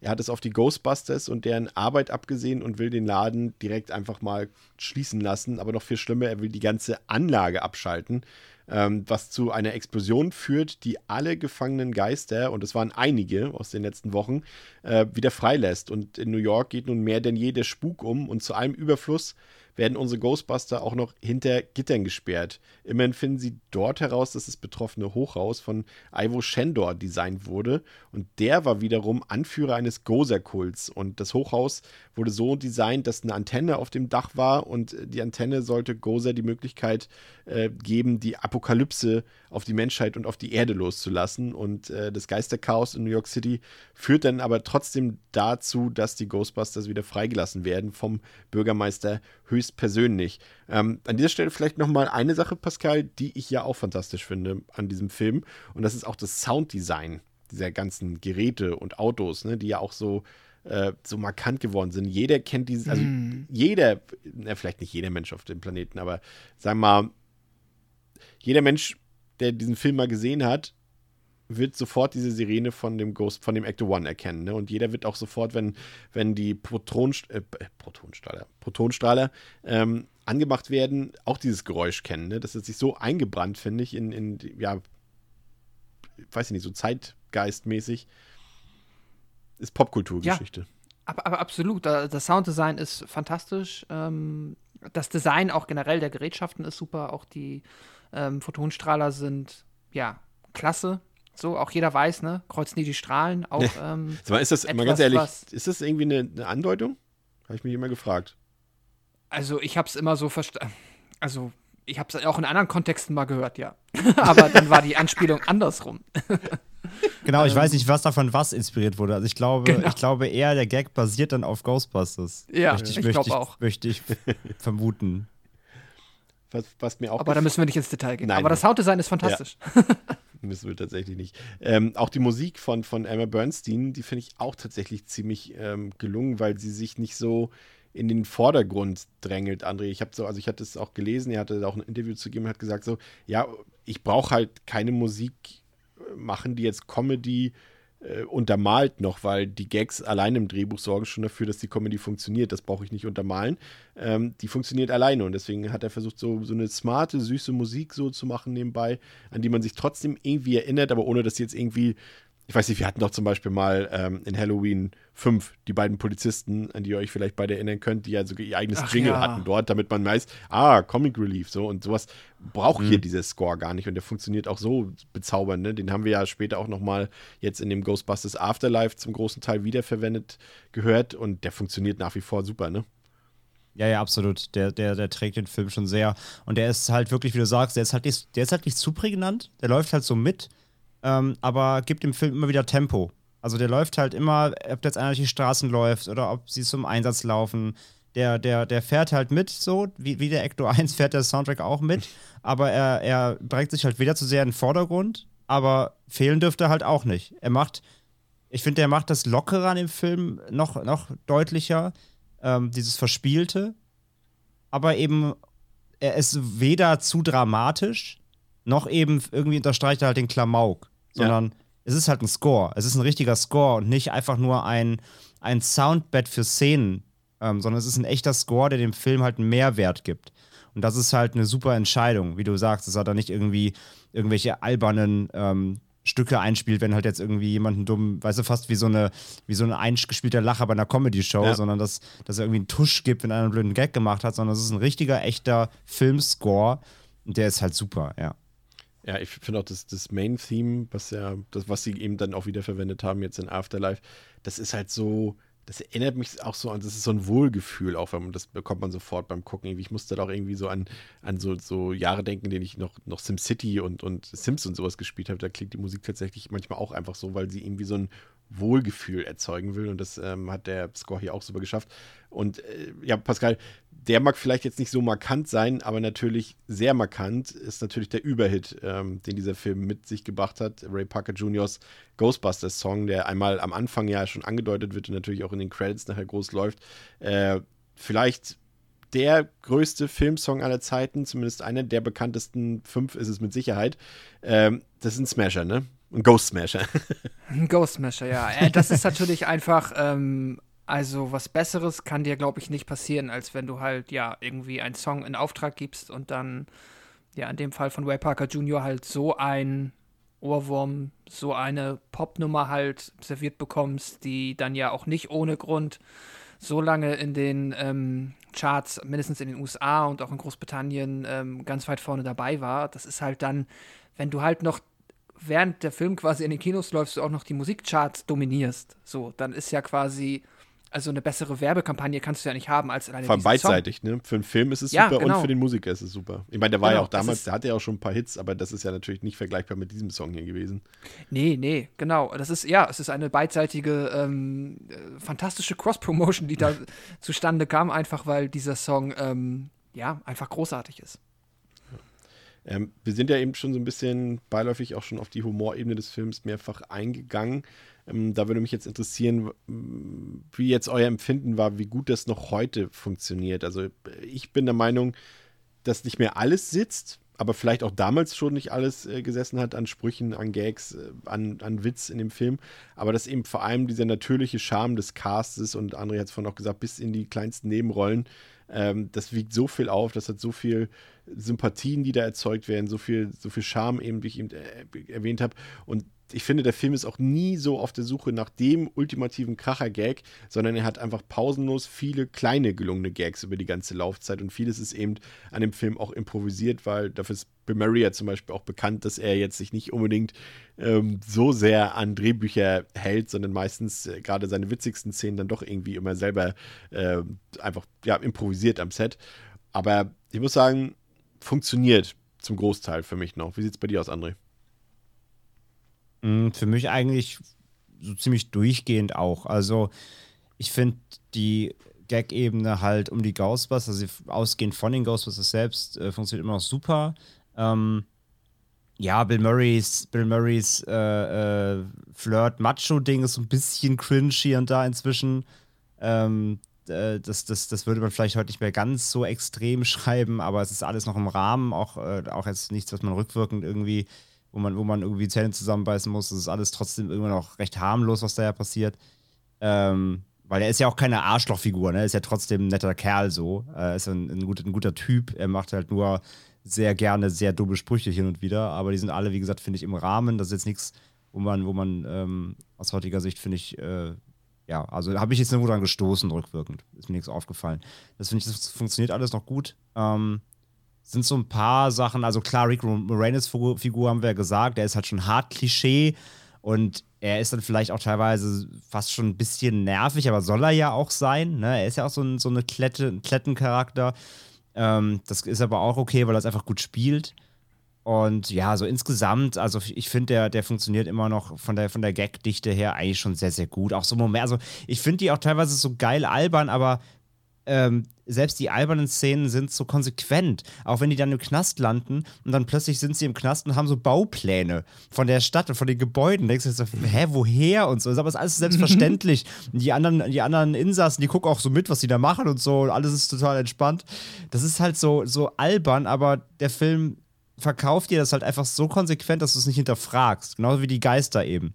Und, und das funktioniert halt einfach generell gut, dass der so sehr, sehr abstruse Szenen einfach so kalkuliert abspielt, dass du es einfach hinnimmst so.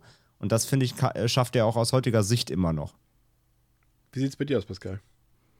Ja, ähm, kann ich eigentlich so unterschreiben, genau. Es gibt auch so hier und da, klar, die ähm, Nummer um Wankman und Dana haben wir schon jetzt angesprochen, die ist ein bisschen angestaubt und da knirscht es vielleicht manchmal ein bisschen. Dann gibt es noch so Szenen wie, wir haben ja noch diese ähm, Montage, die 80er-Montage, die nicht fehlen darf. Dann gibt es ja noch da mit äh, Ray und der, ähm, ja, mal seine Geister, sein Traum-Geister-Erotik-Encounter. Ach ja, bisschen, stimmt. Der ist auch cringe, äh, das stimmt, ja. Der ist auch ein bisschen cringe. Aber davon ab, gerade so halt, genau, das äh, menschlich, zwischenmenschliche zwischen den Figuren ist fantastisch. Ähm, Dafür sind die Figuren einfach großartig. Ich liebe das, wenn Ernie Hudson halt Winston dann am Anfang immer so, er ist ja der Ultra-Pragmatiker und dann aber auch halt immer dieses so leicht, ähm, ja, okay, ist es schon alles ein bisschen abgedreht, also so das Ungläubige ähm, so in seine Comedy-Momente legt. Dann Wankman, der halt auch immer dieses fantastisch, also halt Bill Murray halt, ne, dieses zynisch-ironische, ähm, dass er halt einfach, ja, fantastisch kann. Und ja, haben wir schon gesagt, Egon ist halt einfach dann in seinen, ähm, in seiner Nerdrolle so gefangen, dass er dadurch halt einfach witzige Momente zaubert. Und das funktioniert für mich immer noch fabellos. Also das muss ich sagen. Da ist, sind sehr, sehr viele Komödien aus dieser Zeit wesentlich angestaubter und schlechter gealtert. Und das hat Ghostbusters wirklich geschafft, da ähm, ja, was vergleichsweise Zeitloses zu schaffen. Auf dem Dach des Hochhauses haben Dana und Louis beziehungsweise Suhl und Clorto das Dimensionentor geöffnet, damit Gozer den und damit Gozer den Weg bereitet und äh, sie verwandeln sich ja dann in diese Terror Dogs und anschließend öffnet sich das Tor und Gozer tritt in Form einer, ja, ich würde mal sagen, dämonischen Frau zum Vorschein. Ähm, da kommt ja auch dieser, ich liebe das, diesen, diesen Satz, Ray, wenn dich irgendjemand fragt, ob du ein Gott bist, dann sagst du ja. Das ist auch so verdammt gut. Ich liebe das. Ähm, und unsere Helden sollen sich nun aussuchen, in welcher Form der Zerstörer die Welt richtig betreten soll. Und Stans entscheidet sich aufgrund einer Kindheitserinnerung an den Marshmallow-Mann, beziehungsweise an den Stay Puffed Man. Und so soll es dann noch sein. Und äh, der ist jetzt allerdings nicht mehr so vielleicht klein und niedlich, sondern der ist gefühlt 200 Meter groß und wandert nun durch die Straßen des Big Apple. Und dann kommt das, was wir vorhin gesagt haben, äh, Pascal, ne, das, äh, das höchste Gebot, das höchste Verbot auch gleichzeitig, nämlich die gekreuzten Protonstrahler, sorgen am Ende dann dafür, äh, dass das Unglück doch noch rechtzeitig abgewendet werden kann und Louis und, und Dane am Ende noch leben und die Ghostbusters dann am Ende in den Straßen New Yorks von der Bevölkerung gefeiert werden. Aber dieses äh, Ende ist natürlich auch wieder auch so tricktechnisch gesehen macht das einfach super viel Spaß, weil sie auch, ich liebe ja dieses Matte Painting, ne? Also es, äh, für, die, für die Zuhörerinnen und Zuhörer, das sind eben dann, wenn früher eben statt irgendwie große Kulissen zu bauen, hat man einfach den Hintergrund von sehr begabten Künstlern hat zeichnen lassen, sodass er zumindest damals echt ausgesehen hat im Kino oder auf VS oder wo auch immer.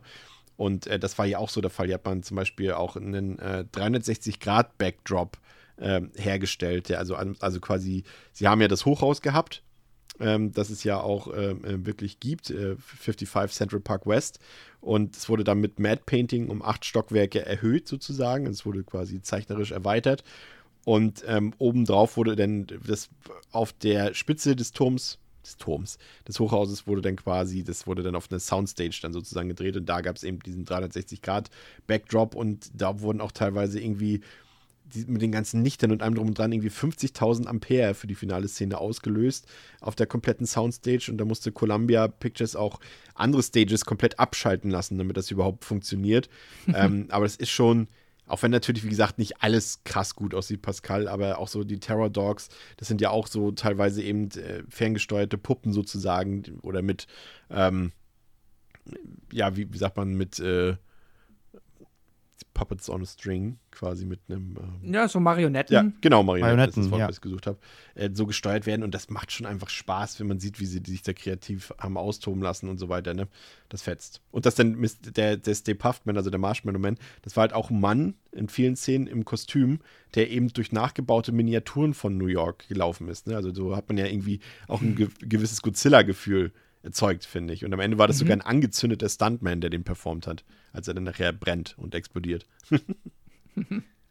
Ja, ist witzig, ne? Dass da halt, da ist ja wirklich dann, ähm, bekommt der Film noch so seinen kleinen eigenen Kaiju-Moment eigentlich. Ja. Das ist schon, ähm, ist schon super charmant. Und ja, es ist toll. Also die, also was da mit den Spezialeffekten gemacht wurde, super. Ähm, die Terrorhunde praktisch auch fantastisch. Du hattest es ja mal erwähnt, es gibt da halt leider noch in diesem Hotel vorher, da wird dann in manchen Actionsequenzen, wenn die Terrorhunde halt sich schnell bewegen, ist da halt das dann nicht praktisch. Das sieht dann auch heutzutage leider nicht mehr gut aus. Ähm, wenn die halt dann da irgendwie einfach aufs Bild gelegt wurden. Aber immer wenn du sie halt, ja, dann in ihrer praktischen Form siehst, sind die auch klasse. Und der Stay Puft Man ist super. Und ja, das mit den Photonstrahlern ist halt auch, ist, ist, ja, ist halt eigentlich so ein super Beispiel für so eine Chekhovs Gun im Sinne von, ne, das wird irgendwie erwähnt in der Mitte des Films. Die Photonen dürfen nicht gekreuzt werden. Und natürlich ist das am Ende dann die Lösung, beziehungsweise man sieht dann noch einmal, was passiert, wenn man sie kreuzt. Und es ist ehrlicherweise nicht halb so schlimm, wie Egon gesagt hat. Also im Sinne von, alles, was du dir vorstellen kannst, wird einfach sich in Luft auflösen. Eigentlich ist es nur eine sehr große Explosion, aber na gut, das haben wir dahingestellt. Und dann ist sehr viel, ähm, ja, ich weiß gar nicht, stand das in deinem Buch? Ist das, also ich habe mal das Gefühl, die haben da einfach ganz, ganz viel Rasierschaum angemischt. Ja, ne, es sieht aber irgendwie trotzdem, ich, ich, ich, weiß, ich weiß nicht, ich mag es irgendwie. Ja, ja, also es war auch jetzt keine Kritik, aber ich frage mich immer, was die dann da nehmen, um sich da halt dann so, ob, oder ist es einfach eine große Schaumparty, keine Ahnung. André, wie hat dir die Schaumparty gefallen, beziehungsweise das Ende des Films? Schaumpartys gefallen mir generell super.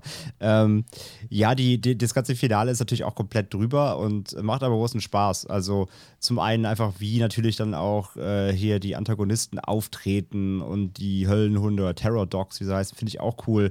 Wie Pascal hat sagt, die sind auch cool. Also auch die, wenn, wenn sie, wenn sie äh, handgemacht sind, sehen sie super aus. So ein, zwei Uncannys Jagdszenen da mit Big Rick Moranis vergessen wir schnell. Die sind leider äh, wirklich nicht gut gealtert, ähm, die wenigen Momente. Aber im, im, Finale sind die dann auch wieder super und dieses einfach dieses Setting dann auf diesem Hochhaus drauf, mit diesem Höllentor und alles, ähm, ja, bauscht sich immer weiter auf, bis hin dann eben natürlich zum legendären ähm, Marshmallow ähm, Man, nicht, nicht verwechseln mit Michelin-Männchen. ähm, das ist natürlich alles sehr, sehr cool und auch erinnerungswürdig immer noch und ist ja nicht umsonst auch mit, äh, ja, absolut Zeitgeschichte und Popkultur geworden. Das ist natürlich alles schon sehr, sehr cool. Und gerade auch dieser Marshmallow Man, also es geht ja darum, einfach äh, eben das absolute Böse kommt auf die Erde und die Ghostbusters dürfen entscheiden, wie es aussieht. Dann sitzt halt sitzt halt ein riesen Marshmallow-Mann. Auch das unterstreicht ja wieder, also der, der richtet ja trotzdem Zerstörung an. Also ich finde es super, wie der Film es schafft, eine, eine eigentlich ja doch bedrohliche Situation, aber dann irgendwie so abzuwandeln, dass sie doch familientauglich ja. ist. Mhm. Ähm, und dabei aber, aber du sitzt da nicht da und bist so, äh, wie doof, sondern du findest es trotzdem cool. Also, ne, du, du, du erwartest ja jetzt auch jetzt nicht irgendwie den krassesten Horror, weil der Film das ja gar nicht vermitteln will. Aber, aber wie der Film eben mit, mit dem Bösen umgeht, mit diesen Geistern umgeht, die an sich bedrohlich sind, aber so verpackt, dass es eben dann doch leichte Kost bleibt das finde ich sehr beachtlich und, und das funktioniert halt sehr, sehr gut. Und deswegen das Finale da sehr, sehr cool mit dem Strahlenkreuzen. Ja, letztendlich ist das Strahlenkreuzen ja dann doch eigentlich eine Geheimwaffe, wenn man es so nimmt. Also ja. die, die, die, durch, die, durch die vereinten Kräfte sind wir nicht Captain Planet, sondern sind wir halt die Ghostbusters. Und Strahlenkreuz ist ja quasi dann die Wunderwaffe, um dann das, die Strahlen so zu potenzieren, dass es eben sogar ein Dimensionstor schließen kann. Das ist ja eigentlich die, die, die Krux da drin. Ähm, was mich interessieren würde, bevor wir zum Ende kommen für diesen Film, ist natürlich, wir sind hier im Horrorfilm-Podcast. Und wir haben festgestellt, im zweiten Teil, darüber sind wir uns einig, kann man sich auf jeden Fall gruseln, besonders als Kind. Aber wie sieht es denn jetzt mit dem ersten Teil aus, Pascal? Gibt es da Momente für dich, wo du sagst, dass zumindest für Kinder vielleicht gruselig sein könnte oder vielleicht sogar heute auch für uns als Erwachsene? Ich glaube, die Terrorhunde haben auf Kinder mit Sicherheit ein Potenzial, so einen ähnlichen Effekt zu haben, wie ich muss jetzt gerade, weil er auch wieder durch Social Media wandert, an diesen roten Stier vom letzten Einhorn denken. Das mhm. sind einfach böse Monster, so. Die sehen ja auch jetzt echt fies aus. Also da kann ich mir schon vorstellen, ähm, dass das auf ein Kind Wirkung hat. Ansonsten sind, glaube ich, so die echten Gruselmomente naja, also kommt drauf an, ab ne, so welchem Scoville-Wert, Gruselfaktor man da schon irgendwie was spürt, aber ich denke eigentlich nicht. Also da, ähm, der Film schafft es irgendwie sehr schön, diese ganzen, also diese, so eine Grusel, so eine ja, familienfreundliche Gruselatmosphäre einzufangen mit Geistern und mit, ähm, ja, auch Monstern, ohne dass es jetzt halt wirklich, ähm, ja, halt auch nur annähernd irgendwie an eine Horrorrichtung geht. Also es ist für mich halt eigentlich, ja, es ist halt eine Komödie mit Geistern und Monstern. Ja. Würdest du zustimmen, André? Mm, ja, ich finde, es schon gibt schon ein, zwei Szenen. Zum Beispiel die, wo Dana ähm, da auf dem Stuhl sitzt, dann kommen diese Hände da raus und umschlingen ja, gut, sie ja. und dann wird schon sie so in diese, wie bei Day of the Dead, ne, wo die Hände in diese, kommen. In diese, ja, in diese Tür reingefahren. Ist, das finde ich schon. Es gibt schon so ein, zwei Szenen, die, glaube ich, schon für Kinder äh, also wenn ich mich zurückerinnere, als ich ihn damals zuerst mal gesehen habe, war ich auch als sehr jung, doch so ein bisschen gruselig oder, oder ein bisschen spooky ist es schon. Ist es nicht schlimm, weil der Film dann auch immer sofort danach wieder mit Gags bricht. Aber ich finde schon, so ein, zwei kleine Szenen hat er schon, wo man sich so leicht, leicht schau, wo es leicht schaurig wird. Ja. Ja, ja würde ich auch so sehen. Also schon, der hat schon ich finde, der hat so eine gemütliche Gruselstimmung. So für, ja, ja. Wenn, wenn wir jetzt zum Beispiel jetzt für Sonntag, für mhm. Halloween noch einen Film für Nachmittag braucht, ist Ghostbusters die Ideallösung für, würde ich fast behaupten, um dann später in die härteren Gefilde abzudriften.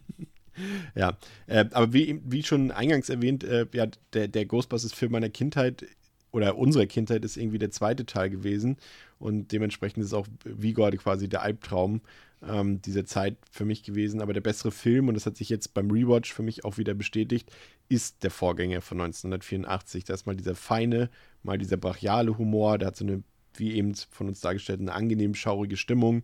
Der hat die perfekte Besetzung, er hat ein perfektes Timing und eben stellenweise auch noch heute ansehnliche Effekte, auch wenn es, wie gesagt, Momente gibt. Ähm, ihr habt es eben genannt, die Terror Dogs, wenn sie dort da durch die Straßen ziehen, sind optisch vielleicht, passen nicht mehr so ganz zum Rest des Films zusammen. Und es ist eben diese Mischung aus was Übernatürlichem, also den Geistern, und eben dem Realismus in der Geschichte, dass quasi Entrepreneure ein Unternehmen gründen, ähm, das das Ganze so für mich so sensationell gut macht. Und das ist ein Film, der und das schaffen ja auch nicht so viele Filme. Ne? Wenn wir jetzt so über so in, in, dieser Größe reden, dann sind wir vielleicht bei Indiana Jones, bei Back to the Future und so eine Sachen. Aber das sind trotzdem eben die wenigsten Filme, die eben Generationen überleben und auch Generationen beeinflussen. Ne? Also auch heute noch, wenn Kids au aufwachsen und den Film vielleicht das erste Mal sehen und so weiter, die haben da auch Bock immer noch auf das Zeug. Und das ist, wie gesagt, fantastisch gealtert, kaum angestaubt bis gar nicht angestaubt, hat super Zitate, super Figuren super Einzelszenen, super Ideen, viel Charme und äh, eben für mich der wichtigste Punkt, man merkt allen Beteiligten an, dass sie unglaublich viel Bock auf diesen Film haben. Und ja, letztendlich ist es ähm, ein zeitloser 80s-Klassiker, der so viel Spaß macht, auch eine der besten Komödien aller Zeiten. Und es ist eben ein Film, der viele Leute, die so in unserem Alter sind, zwischen 30 und Leuten, die so ein bisschen älter sind und zwischen 50, hat der Film technisch sozialisiert. Und äh, ist vielleicht sogar auch besser besprochen, als er tatsächlich eigentlich ist. Aber hier ist einfach alles zusammengekommen, was zusammenkommen kann. Ein richtiger Glückstreffer sozusagen. Und ich schließe es mal ab mit einem Zitat auf Letterboxd von dem User Daniel, das ich gelesen habe. Und das fand ich halt auch perfekt. The reason this worked is because they didn't drop Ghost on a comedy, but because they dropped comedians on a sci-fi story. Pascal, du bist dran. Hm. Achso, äh, äh, ja. viereinhalb von fünf. Äh, das ist ein äh, tolles Zitat und ich glaube, das ähm, würde ich jetzt mal so aus der Hüfte geschossen auch so unterschreiben. Weil, ähm, genau, man hat nicht versucht, hier einfach äh, eine 0815-Komödie dann irgendwie mit Geistern zu unterfüttern, sondern hat man sich echt, man hat sich eine vollständige Fantasy-Geistergeschichte in New York ausgedacht und da dann halt geile Comedy draufgepackt. Und die ist halt wirklich, finde ich, nach wie vor ähm, immer noch fantastisch. Und ich bin ein Sucker für gute Komödien. Ich liebe das. Es ist äh, neben Horror vermutlich mein liebstes Genre, auch wenn man, ne, Komödie-Genre ist dann halt immer so, Humor wird halt einfach in vielen Filmen, in den allermeisten Filmen zu einem gewissen Grad eingesetzt, äh, um dann aufzulockern oder andersweitig Entertainment zu schaffen. Aber ich denke schon, dass es dieses Genre der vergleichsweise offensichtlichen Komödie gibt, mit dann natürlich hier dem Fantasy-Subgenre. Und das ist Ghostbusters für mich und ich finde es großartig. Und ich finde auch, dass dann so ein Film ähm, auf diesem Level so eine Art von Meisterwerk sein kann. Und ich würde mich jetzt auch, ähm, das ist natürlich bei Ghostbusters eine ähm, Angriffsfläche, die man sich da immer leicht schafft. Also ich würde mich jetzt auch nicht davon freisprechen wollen, dass da nostalgische Verklärung mit im Spiel ist. Klar, es ist ein 80er-Film. Ich bin jetzt auch nicht, also ne, ist ja bekannt, dass ich auch großer Fan für 80er Nostalgie bin. Und das spielt der Film ja natürlich auch komplett in die Karten. Deswegen bekommt er da vielleicht noch mal ein bisschen mehr Liebe, als wenn man jetzt dieses Fable nicht hat. Aber das ist ja deswegen trotzdem, ähm, ja, also für mich funktioniert das so und ich finde es super. Ich äh, liebe den Film sehr. Ich finde, der ist halt als Komödie würde ich dem wahrscheinlich viereinhalb geben und ich finde aber, der hat so viel Charme. Der hat den Soundtrack, der hat diesen tollen Cast und ja, schafft es halt einfach. Jetzt, der ist bald, wird er 40 Jahre alt und funktioniert noch so gut. Und das ist irgendwie auch einfach beeindruckend. Und deswegen scheue ich mich auch nicht, dem Film gerne äh, fünf Sterne zu geben und ein großes Herz. Und ja, das ist mein Fazit. Sehr gut. André.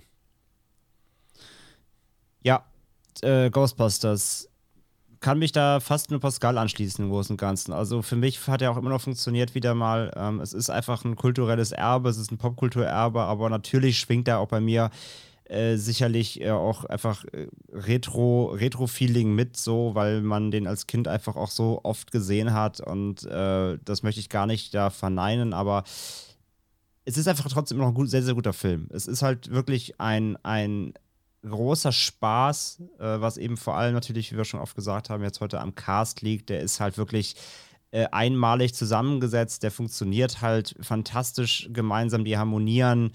Da äh, ist ein Schlagabtausch drin, den kriegst du halt, wie gesagt, selten so einfach durch geschriebene Lines hin. Das muss halt flowen und das tut es halt hier wunderbar im Film. Ähm, Dazu kommt halt diese tolle Greifbarkeit, die Selbstverständlichkeit, die tolle Welt, die sie aufbauen, die, das glaubhafte New York, in dem es halt einfach Geister gibt. Das klappt einfach alles sehr, sehr gut. Ähm, das Comedy-Timing ist super. Äh, die, ähm, die Effekte gehen auch heute noch größtenteils in Ordnung, beziehungsweise sind einfach so liebenswürdig und detailliert, ähm, dass man ihnen auch, wenn sie mal ein bisschen uncanny heute wirken, nicht böse sein kann. Aber es ist alles wunderbar greifbar. Ähm, die Story ist jetzt natürlich äh, kein großer Wurf, aber, aber reicht zweckmäßig aus. Es gibt natürlich einen großen Antagonisten. Es gibt äh, eine, äh, einen kleinen Einschnitt, weil die, weil die Menschen oder irgendjemand im Verwaltungsamt doch nicht an die Ghostbusters glaubt oder ihn an den Kragen will. Es ist so irgendwie alles drin auf dem Weg dahin, dass sie eben das werden, was sie werden sollten, nämlich die gefeiertsten äh, äh, ja, Nicht-Klempner in, in New York. und ähm, diese, diese kleine Heldenreise hier bis dahin eben, dass sie die Stadt retten oder beziehungsweise eigentlich die ganze Welt retten, ähm, die ist so kompakt, aber eben doch so groß erzählt, dass sie dass sie ähm, eben die ganze Stadt vereinnahmt. Und wir haben es ja am Anfang schon gesagt, es ist schon eine Liebeser Liebeserklärung an diese Stadt, äh, was aber, finde ich, auch im zweiten Teil sogar noch deutlicher wird, wo dann auch wirklich ja die Stadt mitmachen muss. Hier ist es ja eher so, die Stadt wird gerettet. Ähm, aber trotzdem ist es ganz, ganz spürbar, dass da einfach so ein Zeitgeist mitschwingt, den man auch heute, finde ich, immer noch da so schön, äh, ja, den man spüren kann. Und von daher finde ich auch, äh, für mich ist Ghostbusters wirklich ein perfektes Unterhaltungsprodukt. So, dir guckst du halt runter, du, du hast eine gute Zeit und es gibt danach eigentlich nichts, wo du jetzt sagst, oh, das hat mir aber nicht gefallen. Von daher gehe ich auch mit, so auch vielleicht ist da eben die letzten 5%, wie ich sage, sind halt Nostalgieverklärung, aber da komme ich nicht drum rum. Äh, auch ich gebe Ghostbusters äh, 5 von 5 mit Herz. Sehr schön. Und ähm, damit es nicht untergeht, schiebe ich jetzt noch ein Thema vor, Ghostbusters Afterlife, nämlich nochmal kurz unsere Jubiläumsepisode, die es übernächste Woche gibt. Und ähm, da hatten wir schon in der letzten Episode dazu aufgerufen, dass ihr uns eure Top 10 Lieblingshorrorfilme zusenden sollt. Das sollt ihr auch weiterhin tun. Das könnt ihr entweder per Instagram Direct Message machen, bei uns auf dem Discord ähm, schreibt ihr mir einfach oder ihr schreibt uns auf Twitter eine Nachricht äh, oder schickt uns einfach eine E-Mail. Macht das bitte. Es sind schon sehr, sehr, sehr, sehr viele Einsendungen eingekommen. Danke dafür an dieser Stelle. Und damit da kein ähm, Irrtum aufkommt, nochmal der Hinweis: Es müssen keine Filme sein, die wir hier schon besprochen haben. Hauptsache, es sind Horrorfilme. Ähm, und genau, schickt uns die Top Ten Listen und schickt uns Vorschläge für Rankings, die wir in unserer Jubiläumsfolge aufstellen sollen. Und nun ähm, kann Pascal die Ohren zu machen, aber wir halten uns auch ganz bedeckt, André. Ne? Also wir äh, spoilern hier natürlich an dieser Stelle nicht großartig in den neuen Ghostbusters-Film Afterlife hinein. Wir wollen euch nur einen kurzen Eindruck geben, wie der Film war, was uns gefallen hat, was uns vielleicht nicht so gefallen hat. Ähm, André, magst du vielleicht ganz grob nochmal zusammenfassen, worum es in den neuen Ghostbusters-Film Afterlife geht? So ganz, ganz grob. Ganz, ganz grob, ja. Also im Endeffekt äh, geht es um eine Familie, die ähm, äh, zieht äh, ja ein bisschen gedrungen äh, auf, äh, aufs Land in eine sehr, sehr, sehr, sehr, sehr, sehr, sehr kleine Community, eine ganz kleine Stadt, äh, weil sie dort ein ähm, Haus geerbt haben. Ähm, das sind, ähm, wie heißt, ich, wie heißt mal die Mutter? Kelly? Kelly, Kelly, ich, ne? Kelly, genau. Mutter Kelly und die beiden Kinder äh, Phoebe und Trevor, gespielt von McKenna Grace und Finn Wolfhard. Und äh, sie haben eben das, äh, ja, ein, ein, altes Farmerhaus scheinbar ihres äh, verstorbenen, also des, vom verstorbenen Vater von Carrie, ähm, geerbt und äh, ja, haben wohl eh nicht so viel Geld, ihnen, ihnen geht es finanziell nicht so gut. Und dann ähm, fahren sie eben diese kleine Stadt, um sich diesem Erbe anzunehmen und stellen dann bei der ähm, ankommt fest, dass es ein ziemlich runterge runtergemotteter äh, Besitz ist mit alten zerfallenen Scheunen und äh, alles jetzt nicht gerade das, wie sie es vorgestellt haben. Zudem ja, stehen diverse seltsame Schilder mit Botschaften vor der, vor der Einfahrt, äh, mit irgendwelchen Apokalypse-Meldungen und sie merken recht schnell, dass äh, der Besitzer dieses äh, Hauses, also der Vater von, von Carrie, der Onkel der Kids, äh, der Opa der Kids, Entschuldigung, ähm, da auch nicht so beliebt war offensichtlich und alle den Film für so einen crazy old man gehalten haben. Und naja, und dann ergründen die Kinder so ein bisschen, was es denn eigentlich da mit diesem Besitz und ihrem Opa auf sich hat. Das klingt ja erstmal noch nicht so, nach Ghostbusters. Klingt erstmal nicht nach Ghostbusters, aber natürlich ist da Ghostbusters drin, aber wie gesagt, viel verraten wollen wir erstmal nicht. Ja, wie gesagt, also es kommen Geister und es kommen alle Sachen, die mit Ghostbusters, alle Sachen, die ihr sehen wollt, die kommen auch in dem Film. Drücken wir es mal so aus. Aber genau, genau aber das ist erstmal der, der Kick-Off so. Ja, Genau, Jason Reitman hat den Film gedreht. Du hast auch schon ein paar Leute aus der Besetzung erwähnt. Finn Wolfhard ist dabei, McKenna Grace ist dabei, die, da sind wir uns, glaube ich, beide einig, äh, mit das Highlight dieses Films ist, die wirklich Ja. überragend spielt, das Ganze. Ja. Und zum Glück auch die Hauptfigur des Films spielen darf und nicht Finn Wolfhard, was, äh, glaube ich, ein sehr guter Kniff im Drehbuch war. Aber wir haben auch ansonsten Paul Rudd dabei, der hier so ein bisschen, ja, die erwachsene Figur, aber die, das Kind im Erwachsenen spielen soll. Und äh, hat auch wieder seinen üblichen Charme. Ich meine, Paul Rudd, dem kann man ja auch wegen nichts böse sein. Der ist ja auch ein, ein, einfach ein sympathischer Typ und genau das spielt er hier auch wieder. Noch weiter in die Besetzung wollen wir vielleicht gar nicht so reingehen, weil dann geht es schon wieder Richtung Spoiler-Gefilde. Aber ähm, ja, André, wie hat uns der Film gefallen? Also, wir saßen ja beide auch nebeneinander im Kino. Ähm, ich würde sagen, es ist für jeden irgendwas dabei. Ne? Also ich glaube, dass jeder Ghostbusters-Fan und jeder Nostalgiker, so ein Typ wie Pascal auch hier, der gerade bei uns sitzt, der wird mit Afterlife, glaube ich, richtig viel Spaß haben und er bekommt auch sein erhofftes Fanprogramm, aber ohne dass es so wie im dritten Teil gewesen ist, dass das alles so mit dem Holzhammer präsentiert wird und alles so oben drüber gehauen wird, sondern hier hat es einfach auch wieder dieses, dieses Gefühl von damals ist bei mir entstanden, wieder dieses, oh, ich glaube, ich bin jetzt hier Teil von einem Abenteuer und ich habe Bock dabei zu sein. So dieses Gefühl kam bei mir auf. Dieses, dieses Wohlfühlen, dieses, diese, dieses charmante Gefühl von damals kam hier tatsächlich wieder auf und das können ja die wenigsten Remakes, Reboots, Soft-Reboots, wie auch immer man es nennen will, von sich behaupten, ne? Ja, das ist halt, der Film ist im Grunde so eine Staffelstabübergabe. Ähm, also der Regisseur ist ja der Sohn des Originalregisseurs von den ersten beiden Ghostbusters-Filmen von damals und er hat auch, da war so ein kleines Vorwort von ihm in der Presseverführung, wo er auch gesagt hat, sein Vater war mit am Set und hat ihm die ganze Zeit über die Schulter geguckt und da guckt, dass er alles richtig macht. also da kann, kann, kann, man sich schon denken, dass da ähm, ja wieder der alte Charme so ein bisschen mit drin ist, wenn halt wirklich der Originalregisseur äh, da mit am Set ist und seinem Sohn vielleicht hier und da mal sagt, ey, mach das mal so und so und guck mal hier. Ähm, und es ist so eine Staffelübergabe. Es ist halt ein Film, der sowohl die alte Garde wie uns, ja, die alten Säcke, die eben noch davon geredet haben, dass sie äh, den, dem, dem ersten Ghostbusters-Film Nostalgie verklärt 5 für 5 Sterne geben, obwohl er vielleicht irgendwo sicherlich hier da ein paar, mittlerweile ein paar Kratzer bekommen hat.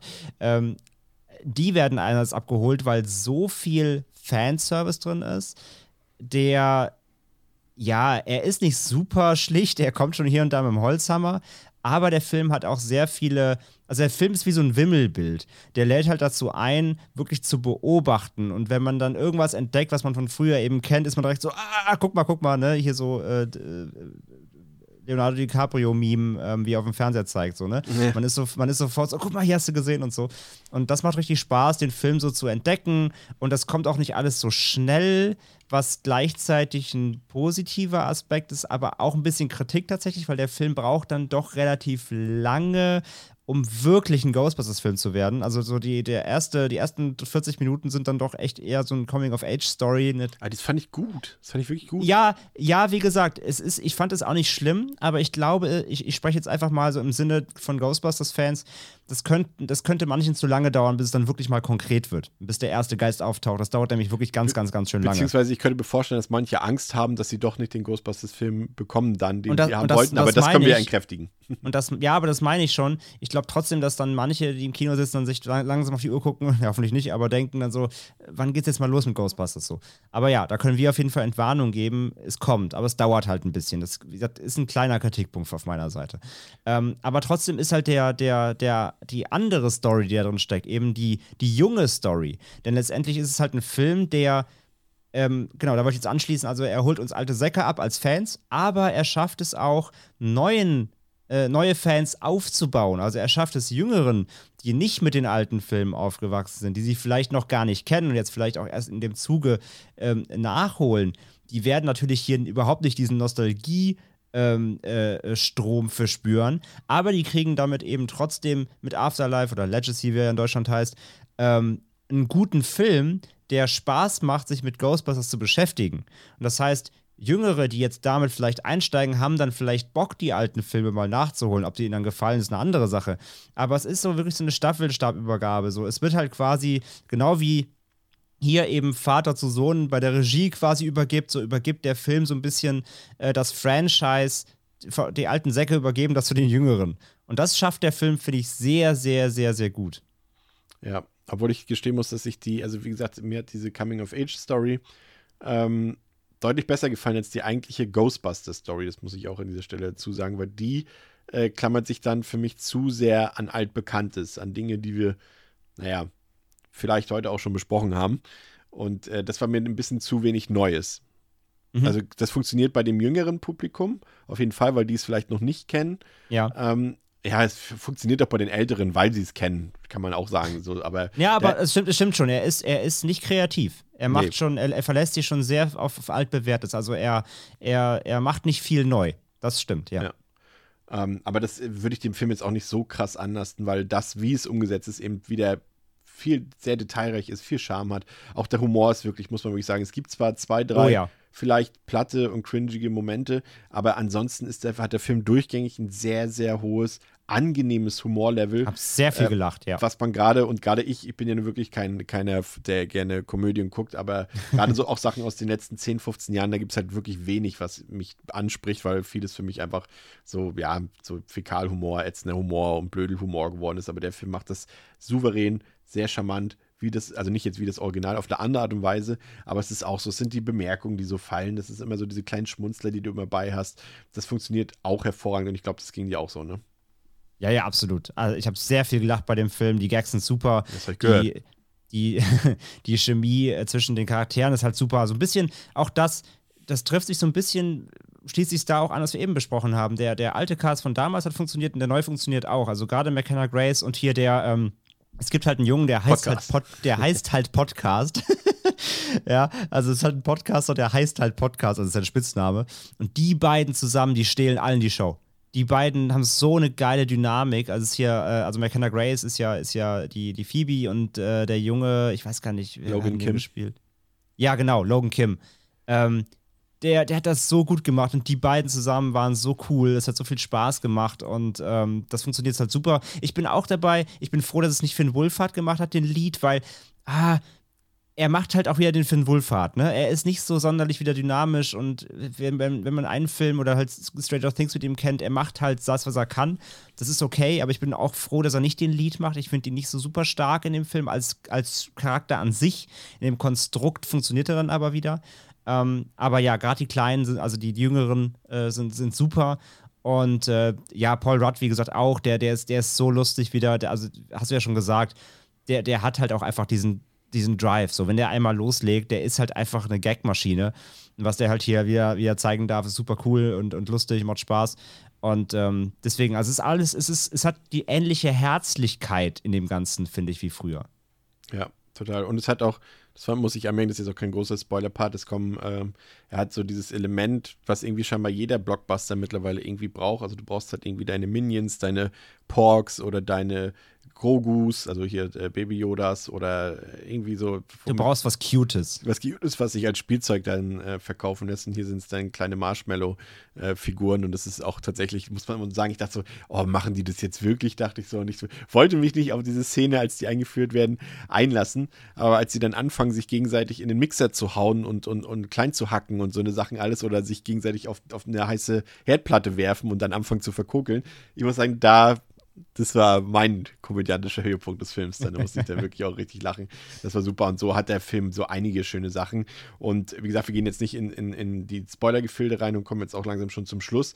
Ähm, ansonsten, ich fand, technisch ist der sauber. Die Musik hat, ist halt wieder größtenteils besteht die aus dem Originalscore. Mhm. Das hat richtig gut funktioniert. CGI war auch so, ja, es war, es ist halt CGI. Ne? Es ist, was soll ich sagen, ich kann damit nicht so viel anfangen. Es ist halt am Ende auch ein großes CGI-Bombast-Finale dort. Ja, mir ähm, ist eine Sache aufgefallen, CGI, da war ich ein bisschen traurig, gerade als wir wohl den ersten besprochen haben, weil ich habe ja vorhin, äh, wir haben ja auch über den Schleim gesprochen.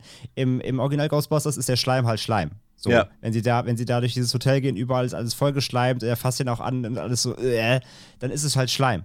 Leider war, es gibt ja auch Schleim im neuen Ghostbusters und der war leider CG.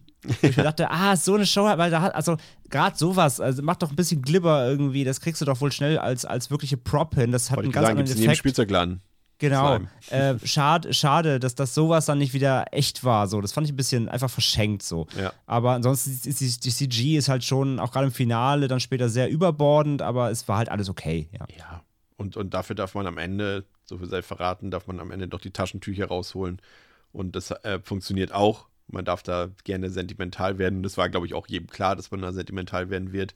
Ansonsten, wie gesagt, Ich hatte Gänsehaut, ich gebe es zu. Ja, das glaube ich dir. Durchgängig hoher Unterhaltungswert, sehr viel Gefühl drin und man hat nicht das Gefühl, natürlich ist das ein kommerzielles Produkt, was auch für Mainstream produziert ist und so weiter, aber ich hatte eben dieses alte Gefühl, dass hier die Leute Bock hatten, dass sie Spaß haben. Genau das, was wir auch über den ersten Teil vorhin gesagt haben und das sich auf den Zuschauer überträgt, dass du einfach glücklich bist, dass du gerade mit dabei sein kannst und das sehen kannst. Und ähm, das, ist, das ist so für mich die Stärke des Films. Und äh, ja, also er war definitiv viel besser, als ich befürchtet hatte, aber er war auch ein bisschen mutloser, als ich gehofft hatte. Also da hätte ich mir noch ein bisschen mehr gewünscht. Vielleicht machen sie es dann, ich gehe mal davon aus, es wird noch ein weiterer Film kommen mit dieser Besetzung. Ähm, und da ist noch dann Potenzial nach oben, aber ich glaube, jeder, der mit Ghostbusters was anfangen kann, wird super viel Spaß haben und ähm, wird sehr, sehr glücklich aus dem Kino kommen. Also ich habe ihm jetzt dreieinhalb gegeben, weil ich glaube, da ist noch mit den Leuten, die man hier an Bord hat, ist noch Potenzial nach oben da.